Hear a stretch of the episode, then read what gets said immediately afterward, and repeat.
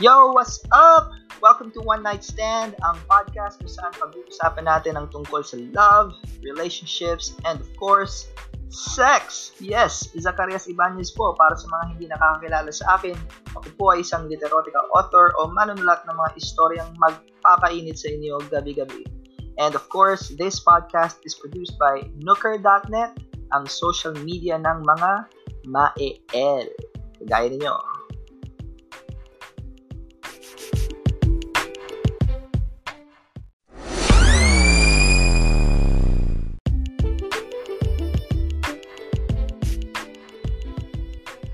Guys, you are still tuned in here on One Night Stand with me, Zacarias Ibanez.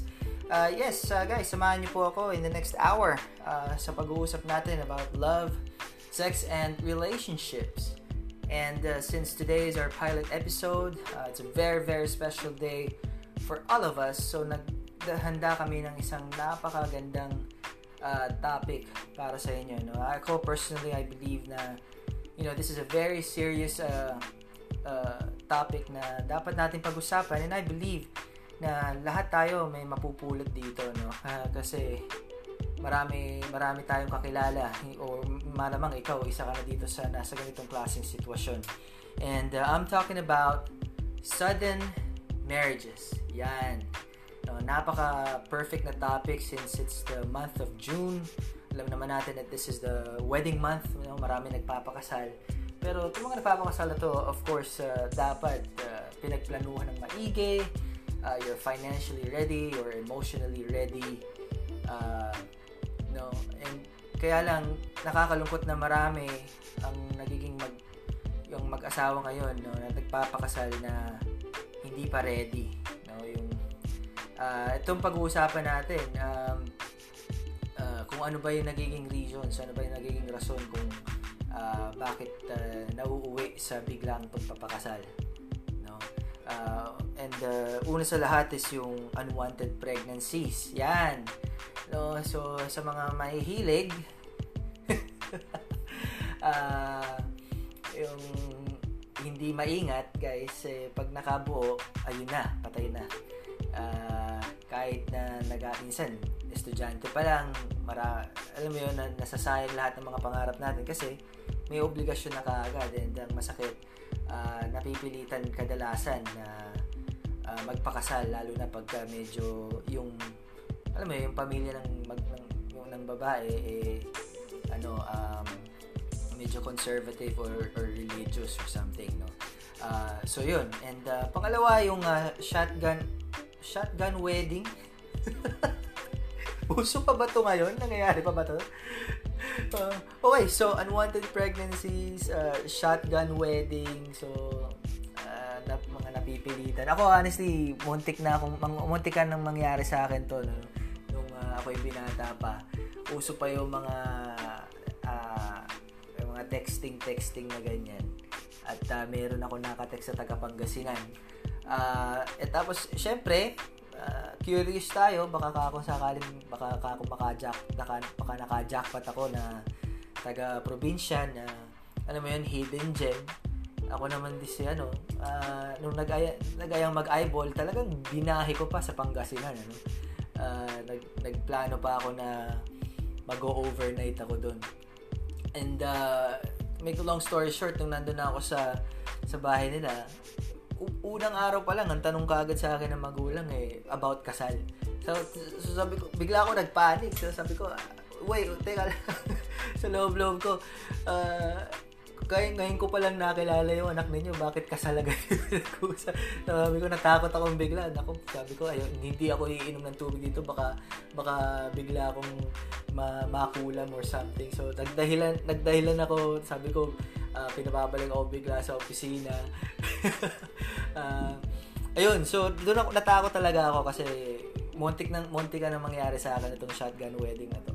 No, pero this was years before, no. Um, as you all know, uh, I've been married for over 10 years now. So uh, and 20 I think 27 na ako nung ikinasal. So I, I had uh, ano, I really enjoyed my life as a as a single. Ika nga. Uh, susunod sa ating listahan of is uh, peer pressure. So, yung mga uh, kumbaga, nagmamadali na dahil sa humahabol sa huling biyahe dahil uh, or lahat ng kaibigan nila or ng barkada nila or batchmate nila sa school eh may mga asawa at anak ni asawa at anak na siya na lang ang hindi pagka nagkakaroon ng reunion hindi hindi ka makarelate kasi ang mga pinag-uusapan nila tungkol sa parenting and adult adulting no tama sa ikaw wala wala career lang masalamat ka na lang kung may career din. Paano kung wala talaga, tambay ka lang. di ba? So, yan.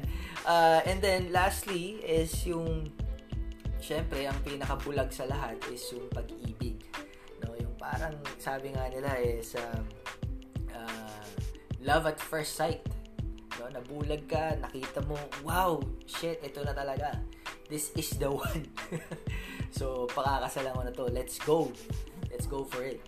So, yan. Yan ang mga pag-uusapan natin today. And uh, for us to really dig into these topics, uh, nag-invite ako ng special guest natin for today. Um, uh, ako naniniwala ako na itong tao na to eh, uh, perfect para dito sa itong para dito sa pag-uusapan natin.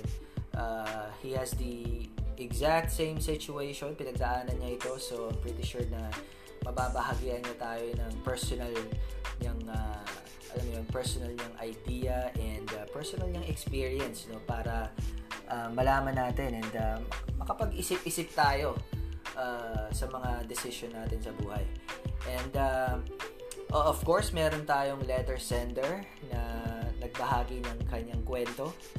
At uh, as we go along guys, uh, before we, before the end of the show, of course, bibigyan natin siya ng uh, of course, ng advice para naman mag-guide natin siya at uh, alam mo yun, hopefully mag-come up siya ng tamang decision para sa kanyang uh, kinalalagyang sitwasyon ngayon.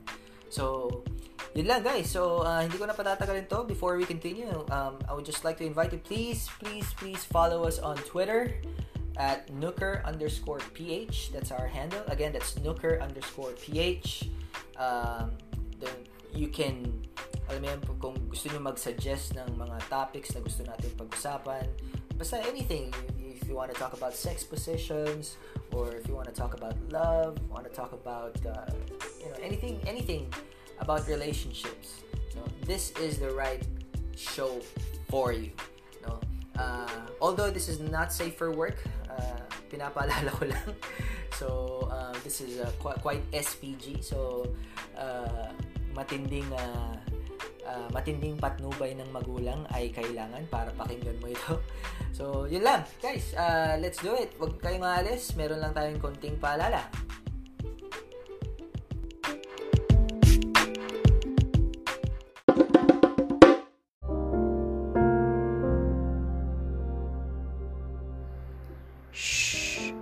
Enjoyin mo lang.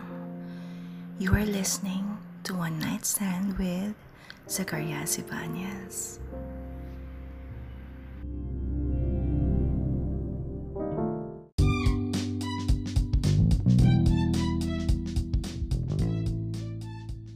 Okay, bago tayo magpatuloy, isa munang paalala. Again, this podcast is produced by Nooker.net, ang social media website ng mga ma-EL. Dito ka makakabasa ng mga erotic stories na gawa mismo ng mga Filipino authors Well, kagaya ng inyong lingkod. Dito sa website na to ay maaari ka din makakilala ng bagong kaibigan o malay mo, makatagpo ng magiging partner mo pala habang buhay. So, ano pang hinihintay mo? Mag-sign up ka na sa nooker.net and socialize with authors and readers na mael.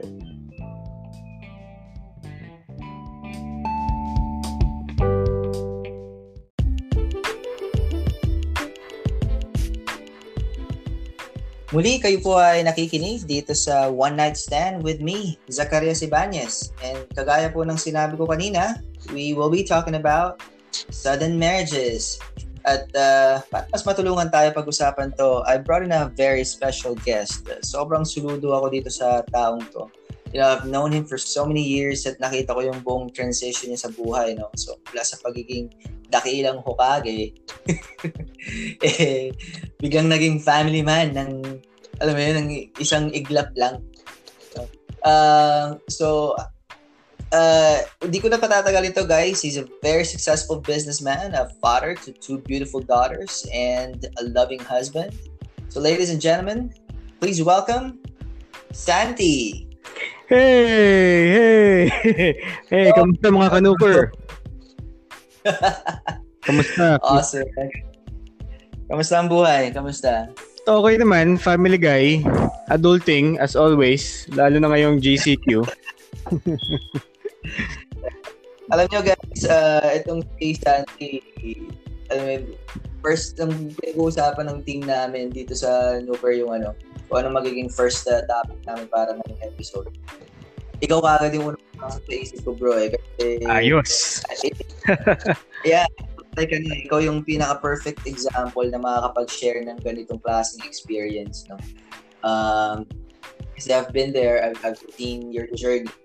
Mhm. And, uh, sa at pinagbigyan mo ako na, ano, na i-share ko sa ating mga listeners. Para sa mga hindi nakakaalam, si Santi ay isa ring uh, leader at member ng Nooker. So, hindi ko Yeah. nga lang alam kung Santi nag-gamit niyang uh, username sa ano sa website. Anyway, Ah. okay, so le- let's get into it, man. Um, alam ko na, as far as I know, uh, parang short short lang yun eh, yung pagiging boy, pag-boyfriend, girlfriend yun ng wife mo, di ba? And then all of a sudden, parang nagulat na sa news na na binigyan mo ako ng invitation na ikakasal na kayo. So, can you tell us more or bro? I mean, paano ba nagsimula yan? Magandang tanong yan. Actually, kagaya ng maraming mga mag-aasawa ngayon, nagsimula kami, magkatrabaho kami. Magkasama kami sa office. Oh. Yeah, ngayon e- etong misis ko isa sa mga chicks, kumbaga, mga mga, mga chika babes. Isa sa mga companion. Ika nga. sa office, medyo ma- med- medyo maraming mga companion. Eh, hanggang sa isang araw na-realize ko na lang na ligawan ko 'yung asawa ko. Ayun, so doon nagsimula yung ah, love story namin. teka lang, teka lang, teka lang. May narinig akong, I think, very important word. Eh. You said companion. Yes. When you say companion, ano bang definition ng companion na to? Ah, friends without benefits. friends with benefits, I mean, friends with benefits. Okay, so pag sinabi natin benefits, may something. Alam mo na, alam mo na na eh, nasa Nooker tayo, so alam mo na. Well, eh, syempre kasi, alam mo naman tayo, mara- maraming mga benefits dyan. Pwedeng pinapadalan ka lang ng pera, pwedeng pinapadalan ka lang ng pagkain, or pwedeng siya rin yung kinakain. Yeah, eh, sabihin natin all around. 360. 360 ka nga, sabi ni Kim Chu. 360. Grabe si Kim. Oh, oh, ah, ah.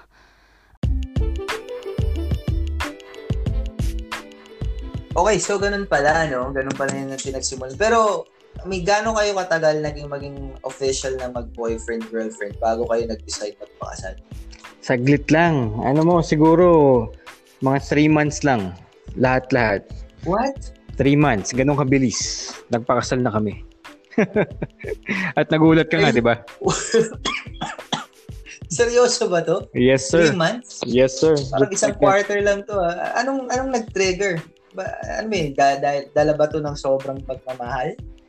Kaya kayo nag-decide na ano? Ano bang... Well, nabuntis ko yung asawa ko. Ayun na nangyari. And Ayo! Yes.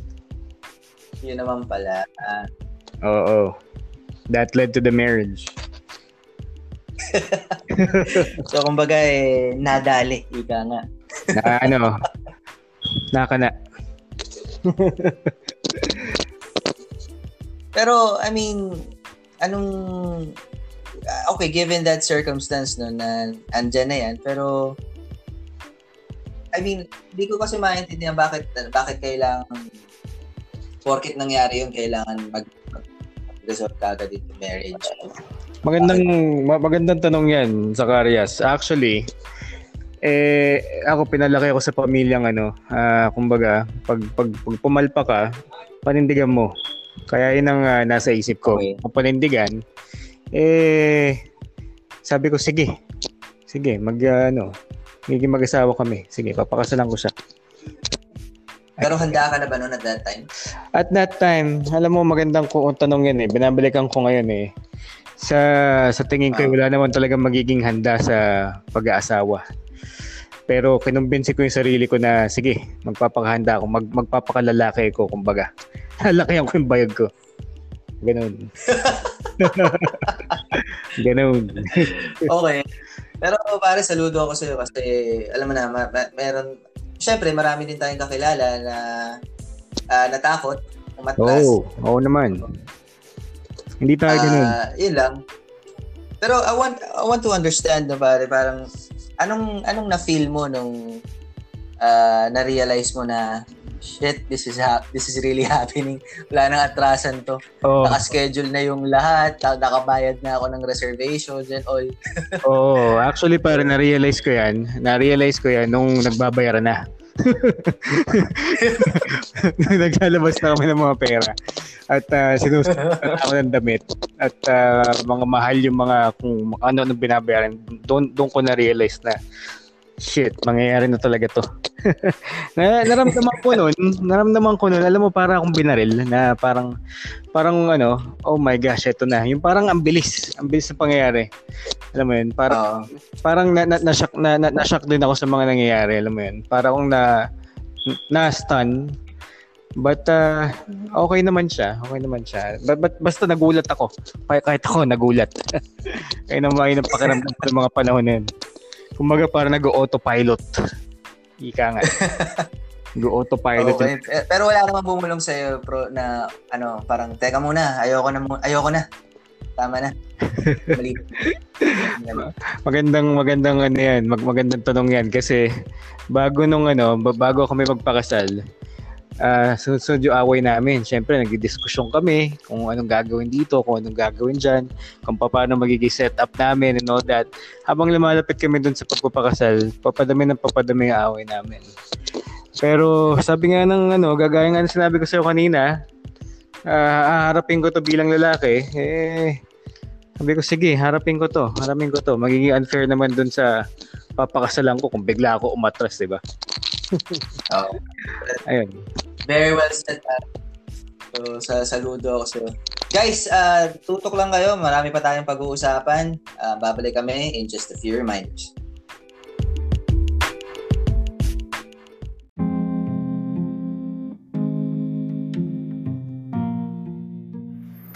Masarap ba?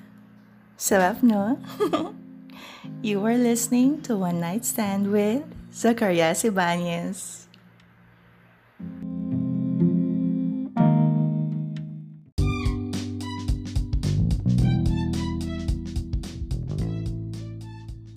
Okay, isa muna ulit paalala bago tayo magpatuloy. This podcast is produced by Nooker.net, ang social media website ng mga ma-EL.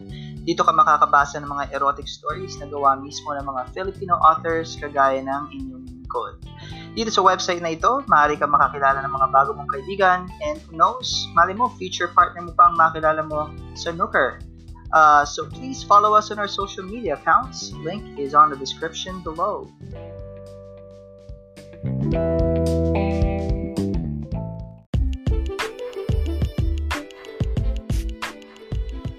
Tayo po ay nagbabalik sa One Night Stand with me, Zacarias Ibanez, together with Santi.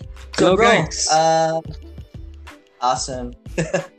uh, describe mo naman sa amin, no? The, describe mo naman sa amin yung, ano, yung buhay ngayon na married ka na. Kamusta ba?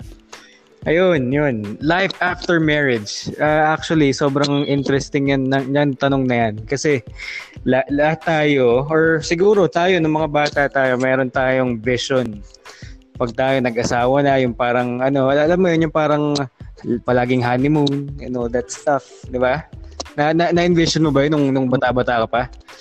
Feeling mo, laging honeymoon stage. Parang- Nung, bat, nung bata ako, naalala ko, sabi ko sa sarili ko, pag ah, mag, mag-aasawa ako, pipiliin ko yung dapat yung baog. Bakit? Para po, para, alam mo na, puro, puro sex lang, walang responsibility. Yun ang nasa isip. Nung kamandang data tayo. Ah, Totoo. so, Oh. ano, yun yung fantasy mo. Pero ano ba, naging totoo ba? Naging ganun ba yung kinahinatnan? Eh, actually, hindi. Na-realize ko na pag ah, mag-asawa ka na, mas lalo na pag may mga anak na kayo, eh, ibang level, ibang level ng usapan na to. Guys, ibang ibang ibang level na. Kumbaga, kung ah, nag-aaway na kayo nung wala pa kayong mga ano, mga anak, pag nagkaanak kayo, mati-triple. Mas Oo. matindi ba? Mas matindi, mas matindi. Kasi syempre, pag ah, halos lahat na, kumbaga, lala, magbabangga na kayo sa mga lahat, sa, sa lahat ng mga bagay. Mas lalo na kung biglaan kayo nagpakasal. Lalo na pagka masipag gumawa ng anak, ano? Pag, ah, kapag masipag, ayun. padami na padami. Ayun. Pero ah, sa tingin mo, bro, ano bang yung common na struggle ng mga mag-aasawa na ano na nagpakasal ng kaagad-agad yung parang Agad-agad. Ah, okay. Magandang tanong yan. pinagplanuhan ng maayos. Magandang tanong yan. Actually, ang masasabi ko dyan, eh, ang, ang pinaka lagi talagang pinag-aawayan eh, yung pagkakaiba ng ugali nyo. Siyempre, pag biglaan kayo, pag hindi nyo muna kanilala isa't isa, siyempre, is- mas lalo na kung sobrang magkaiba yung ugali nyo, palagi nyo yung pag-aawayan. Kung, kung magkaiba yung background nyo, kumbaga, halimbawa kung yung asawa mo finish, tapos ikaw medyo barumbado ka, Mm. Di ba? eh, eh kung ikaw parang pa, pa- parang palagi kang buhay binata, eh tapos yung asawa mo eh, mature na mature na ready ready na. Lagi naka papalagi siya nakabantay dun sa anak mo tapos ikaw inom ka ng inom. Di ba? Puro bisyo kayo ganun ganyan. Eh, Oo, yun yung nga. lagi yung pag-aawayan. Lagi yung pag-aawayan dyan. Tama. Kasi parang hindi ka pa ready yung talikuran yung nakasanayan mo eh. No, no? Kumbaga, para ka nabigla. Binata ka. Kumbaga, para Oo. sinabi sa gera ng wala kang bala. Ganun. Oo. Mahirap nga yun, bro. Lalo na para sa mga karamihan sa mga listeners natin na ano na ah, binata pa at nag explore pa lang, no? Oo naman. So, mahirap talaga pagka ano, mahirap talaga pagka ganyan yung sitwasyon na nakabuntis tapos kailangan panindigan. Ah, pero may regrets ka ba? Alam mo, nung una, nung una, nung mga unang ano namin, nung mga unang buwan, sabi ko, ano ba, parang, ano ba, pa, parang nagsisisi ko ah. Nagsisisi ko. alam mo yun. But, ah, but ngayon, habang tumatagal, alam mo yun, habang lumalabas na yung mga bata, at ah, habang, alam mo yun, um, habang itong asawa ko eh, alam mo yun, ini, mas inintindi ko siya kaysa inintindi ko yung sarili ko. Eh, naisip ko na parang wala na akong regrets. Ano mo yan? Parang, ah, parang wala akong regrets. Although, may mga babaguhin ako. Kung, alam ba, kung, kung pwede akong ibalik sa dati, meron akong babaguhin. Actually, buti sinabi mo yan kasi yun yung next question ko sa'yo. Uy! If ano, kung kung bibigyan ka ng pagkakataon, bro. Kung bibigyan ka ng pagkakataon Oh. na bumalik tayo sa time na ah, hindi ka pa kasal at hindi wala pang nabubuo and all. Oh. Would you change anything? Oh yes, most most definitely, most definitely. But gaya nga sinabi ko kanina, wala akong regrets, okay? Pero kung may babaguhin ako, ngayon gagawin ko eh, hindi muna ako mambubuntis. or or muna, ayun, o kaya hindi muna ako mag, mag, magpapakasal agad-agad. Okay. Okay, kasi et, etong ah, pag-aasawa eh, et, et- isa tong lifelong commitment.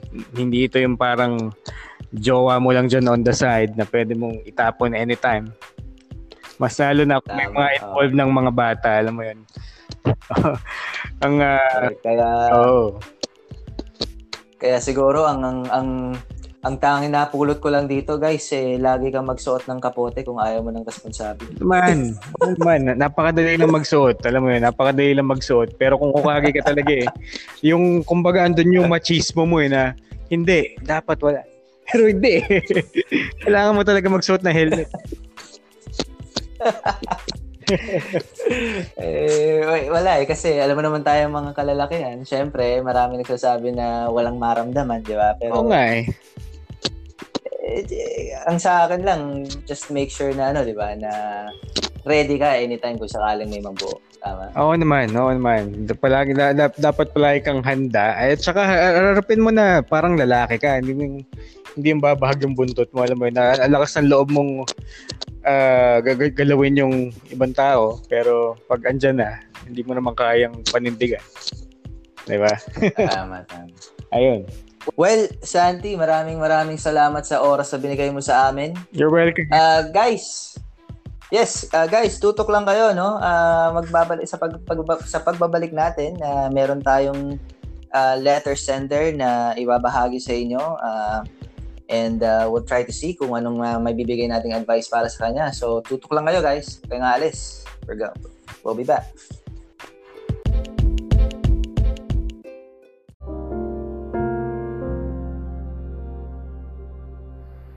Shh. Enjoyin mo lang.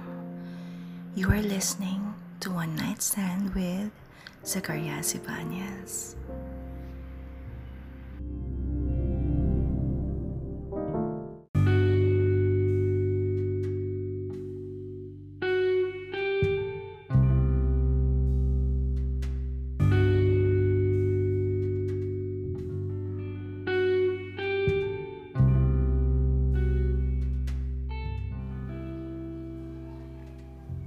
Muli, nagbabalik po tayo sa One Night Stand kasama ang inyong lingkod na si Zacarias Ibanez. Ngayon naman guys ay dadako tayo sa ating letter sender for the week. Itago na lang po natin siya sa pangalang Marian na siya din naman po ang may request. So guys, pakinggan natin ang kwento ni Marian. Hello author, itago nyo na lang po ako sa pangalang Marian. Idol ko po kasi si Marian Rivera eh. Although malayong malayo ang itsura namin, kahit papano eh, kahit po sa pangalan man lang maging magkapareha kami. 33 years old na po ako at single pa din po. Medyo nape-pressure na po ako pag kinakantsawan ako ng pamilya ko at tinatakot ako na hindi na daw po ako magkakaanak. Marami naman na din po ako naging karelasyon since high school ako. Pero hindi ko po maintindihan kung bakit hanggang ngayon ay wala pa din po sa akin nag-aaya magpakasal. Gustong gusto ko na din po magkaasawa kasi po naiinggit ako sa mga kaibigan ko na lahat may kanya-kanya ng pamilya. May nanliligaw po sa akin ngayon. Hindi ko pa po siya gaanong kilala pero parang gusto ko na po sagutin kaagad para makasakaling yayain niya na akong magpakasal pag sinabi kong gusto ko na po mag-asawa. Hindi ko po alam kung dapat bang sabihin ko sa kanya na gusto ko na mag-asawa Or ako na po ba ang dapat magtanong sa kanya kung pakakasalan na po ba niya ako? Ano pong gagawin ko? Okay, so una sa lahat, maraming maraming salamat sa iyo, Marian, sa iyong pagbahagi ng inyong ng iyong kwento. Uh, thank you at hindi ka natakot at nahiya na i-share sa amin ang inyong ang iyong pinagdadaanan ngayon. And yes, I am very grateful to uh, you know to at least uh, ma-share ko man lang sa'yo yung wisdom ko when it comes to relationships. Uh, and guys, iniimbitahan din namin kayo na, you know, to help Marian uh, give your own personal opinion, your ideas. Um, uh, if you want to give some advice, uh, tweet your comment or your advice for Mar- Marian and uh, use the hashtag sudden marriages. Again, hashtag sudden marriages. Yan. Uh, next episode we are going to read um, if not all uh, definitely some of the you know the advice that you that you are going to tweet for Marian and definitely makikinig tong si uh, letter sender natin uh, next week uh, for next week's episode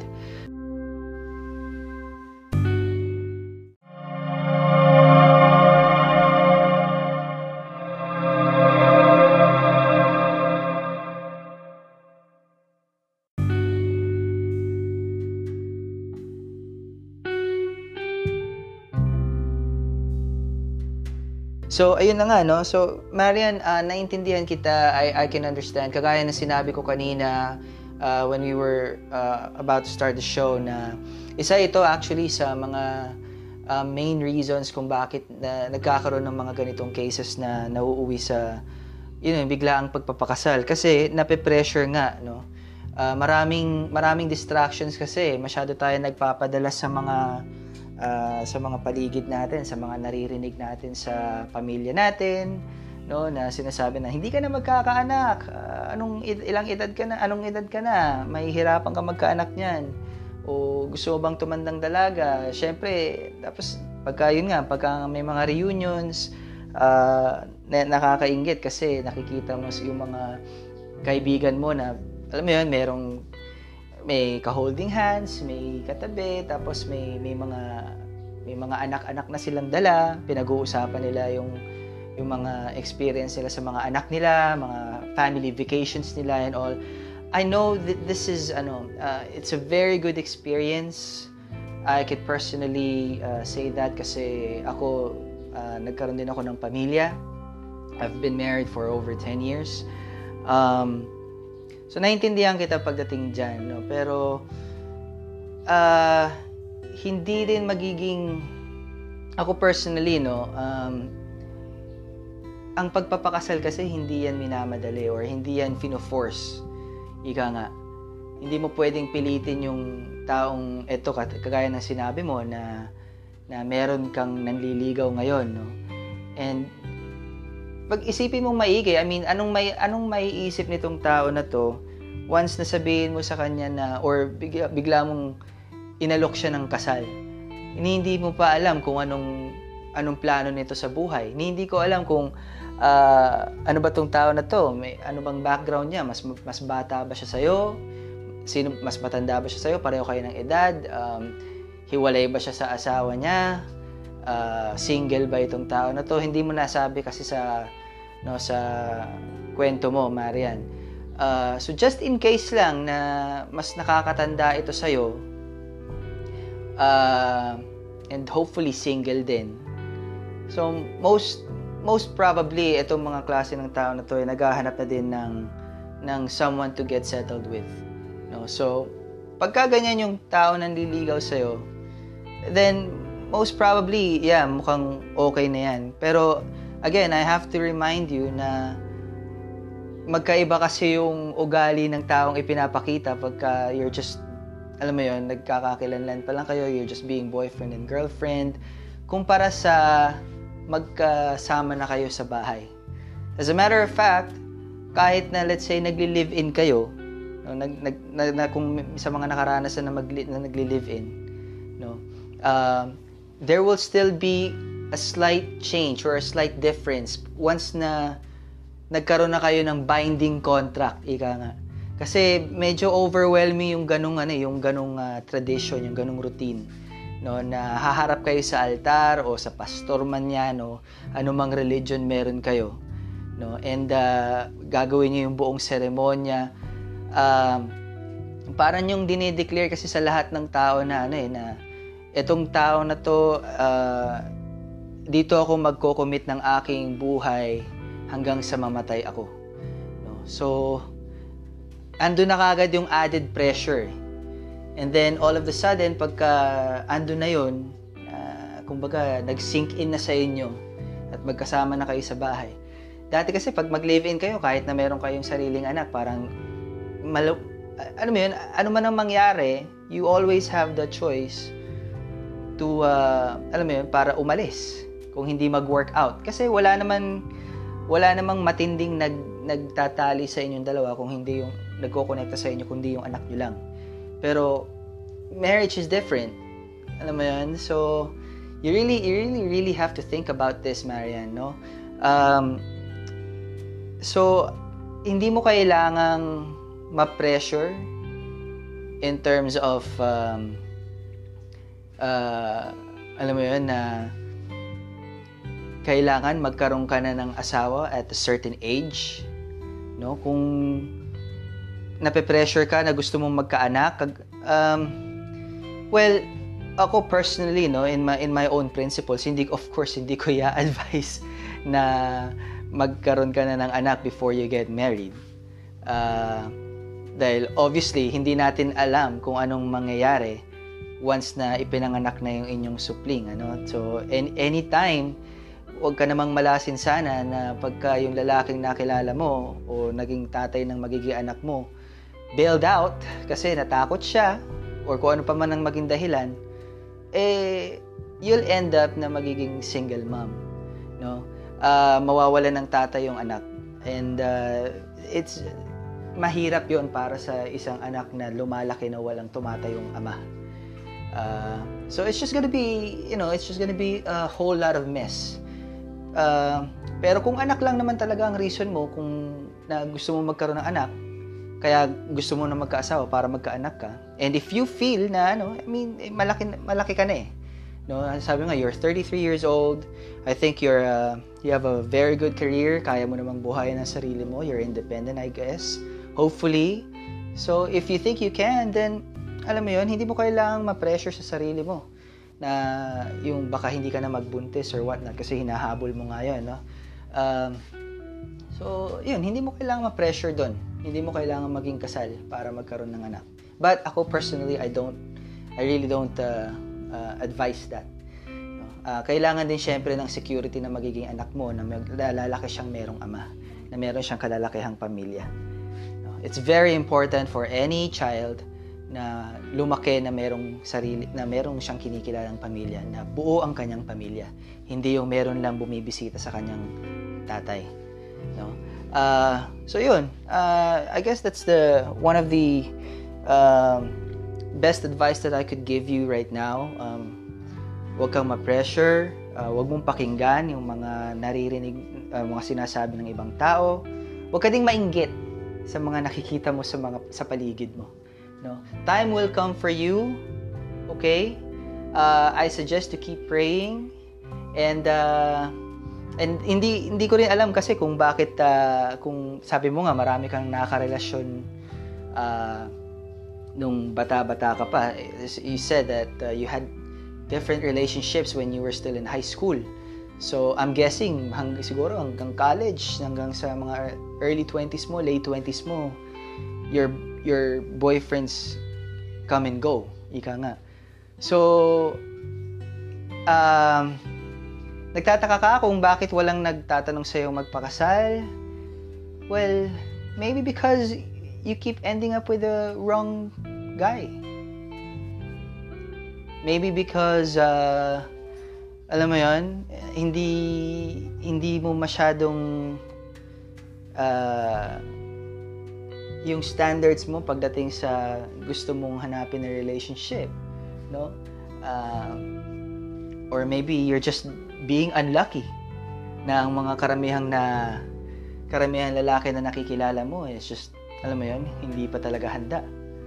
Um, but regardless kung ano man yung mga reasons na itong mga to, no?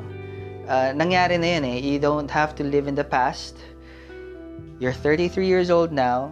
You're independent you you are matured enough I think to really think kung ano yung makakabuti para sa iyo no? Um so just just be yourself and just let the time come to you. Kung darating yung tamang tao darating yung tamang tao no?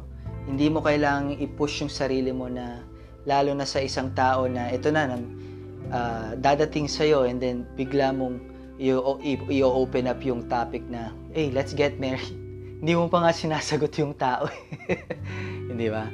So, yun lang. Hindi, hindi na ako magpapakatagal. Uh, I hope that, uh, alam mo yun, uh, may napulot ka sa aking sinabi. Uh, I really wish you good luck, Marian, and uh, I wish you all the best.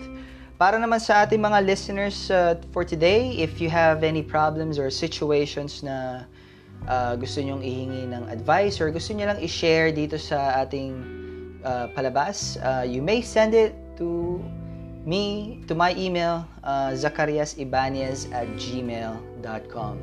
Uh, that's spelled Z-A-K-A-R-Y-A-S Y-B-A-N-E-Z at gmail.com. Yes po, yan ang personal email ko.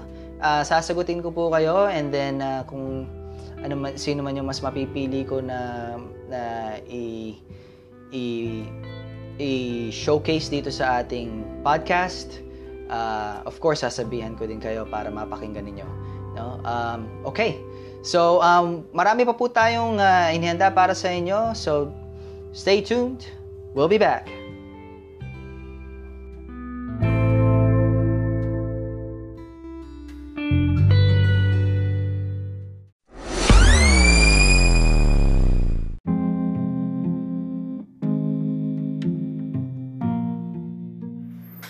Masarap ba?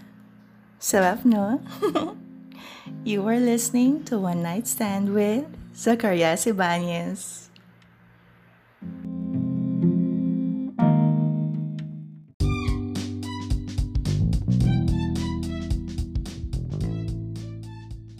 Okay, bago tayo magpatuloy, isa munang paalala. Again, this podcast is produced by Nooker.net, ang social media website ng mga ma-EL. Dito ka makakabasa ng mga erotic stories na gawa mismo ng mga Filipino authors, well, kagaya ng inyong lingkod. Dito sa website na to ay maaari ka din makakilala ng bagong kaibigan o malay mo, makatagpo ng magiging partner mo pala habang buhay. So, ano pang hinihintay mo? Mag-sign up ka na sa nooker.net and socialize with authors and readers na mael.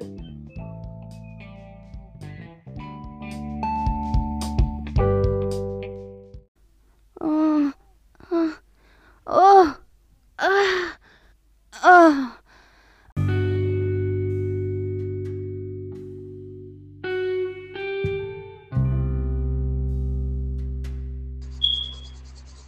Okay, muli tayo nagbabalik dito sa One Night Stand. Um, dito pa rin ako, ang inyong lingkod, si Zacarias Ibanez.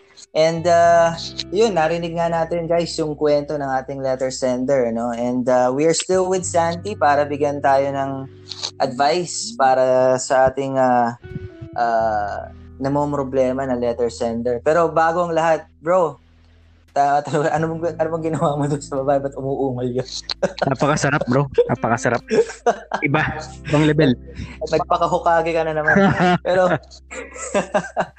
anyway, uh, so yun nga narinig mo naman yung concern ng ating uh, letter sender pare. Uh, si Oo naman. uh, siya daw si Marian. So uh, anong anong mabibigay mong advice para kay Marian? Marian, na, na napaka actually itong sinulat mo eh, eh maganda naman. naiintindihan naiintindihan ko naman yung side mo. Okay, kung bakit gustong-gusto mo na. Pero ang may papayo ko nga sa'yo, kagaya nga sinabi ko sa'yo kanina, eh, etong pag-aasawa eh, next level to. Kumbaga, hindi ito basta-basta lang na pwede mo itapon. Okay? Yung, yung sitwasyon mo na gusto mo agad-agad, ah posibleng pagsisihan mo yan for for the rest of your life. Okay? Posible mo yung pagsisihan. So, kung kung ako sa'yo, pag-isipan mo mabuti, kilalanin mo muna mabuti yung, yung tao at huwag ka magmadali. Alam mo, alam mo maraming isda sa dagat. Alam mo, wag, wag, wag ka magmamadaliin lang. Huwag ka magmamadali. Im- Eh paano kung ano? paano kung huling biyahe na? Walang biyahe. eh, wala. Eh, Oo. eh, magkampong ka na lang. Hindi. Hindi. Hindi, joke lang. Hindi, kung huling biyahe mo na, at, at, at ganyan ang, ang sitwasyon, eh, gigil na gigil ka na, eh, wag pa rin. Ayun lang masabi ko. Alam mo kung bakit? Alam mo kung bakit? Oh, bakit bakit? Eh, kasi, Bakit? eh, kasi yun nga, ang pag mag, pag mag-asawa ka na, ang lagi mong iisipin ay yung mga bata. hindi na ikaw o hindi na yung asawa mo. Kasi alam mo ba ba't, ba't gusto mo magpagpakasal? Kasi gusto mo magkaanak gusto mo mag- mag-alaga sa'yo? Selfish yun eh.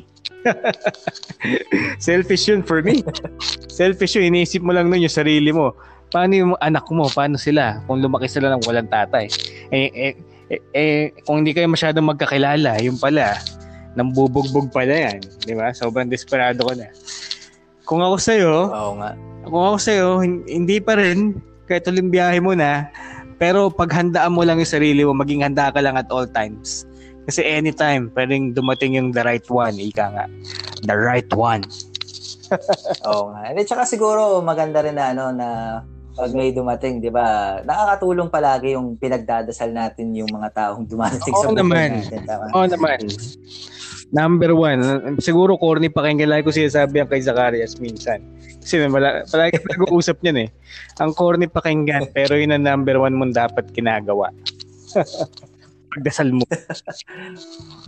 Well, uh, okay. So maraming maraming salamat Santi na Oy, sa iyong napakalalim na ano, na wisdom. anytime. Always welcome. Takan nyo lang ako mga kanoks. Oh, uh, pero hindi, honestly, pero uh, we are thankful pa rin na hindi mo uh, ikinahiya or it, ini, kumbaga, pinagdamot yung iyong uh, experience. No, I'm sure maraming napulot yung ating mga listeners today, no? And uh, uh, hopefully may napulot kayo guys and uh, sana uh, we make these decisions, yung mga ganitong klaseng decision na maging pag-isipan nga, kagaya nga na sinabi ni Santi, no, na pag-isipan muna natin ng maigi. Okay. Well, uh, thank you very much, Santi. Okay, you're always Okay. welcome. Sige, anytime. Anytime, Zacarias. Isang contact mo lang, Okay. dyan ako. Alam mo yan. Awesome, man. Awesome. Awesome. Okay, guys, uh, magbe-break muna tayong muli at uh, dyan lang kayo, tutok lang kayo, and uh, we'll be back.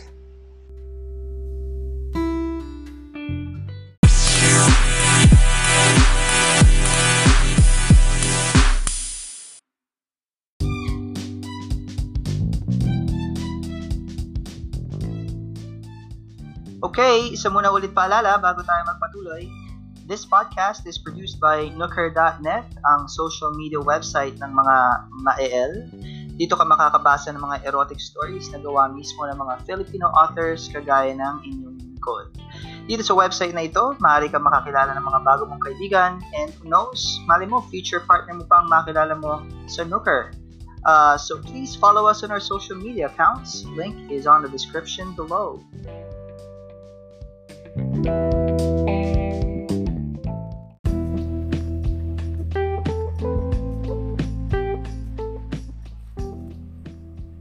Guys, ang pagpapakasal ay hindi biro. Hindi ito pwedeng gusto mo lang ngayon, tapos bukas pag ayaw mo na, ayaw mo na. You know what? Marriage is a declaration of your commitment, not between the two of you, but to God. So, regardless kung ano man ang kinakaharap mong sitwasyon ngayon, before you make any decisions, I want you to really think about it and pray. Tignan mo muna kung anong buhay ang meron ka kapag nagpakasal ka. Alam mo, naniniwala ako na ang pagpapakasal sa isang tao na hindi ka pa handa ay pagiging unfair sa partner mo. Dahil once nakatali ka na or nakatali na kayo, ibinibigay mo na ang kalahati ng buhay mo sa partner mo. That means all your decisions will have an impact to your partner's life. That's it for the week, guys. Kita kita ulit tayo next Friday. Happy weekend!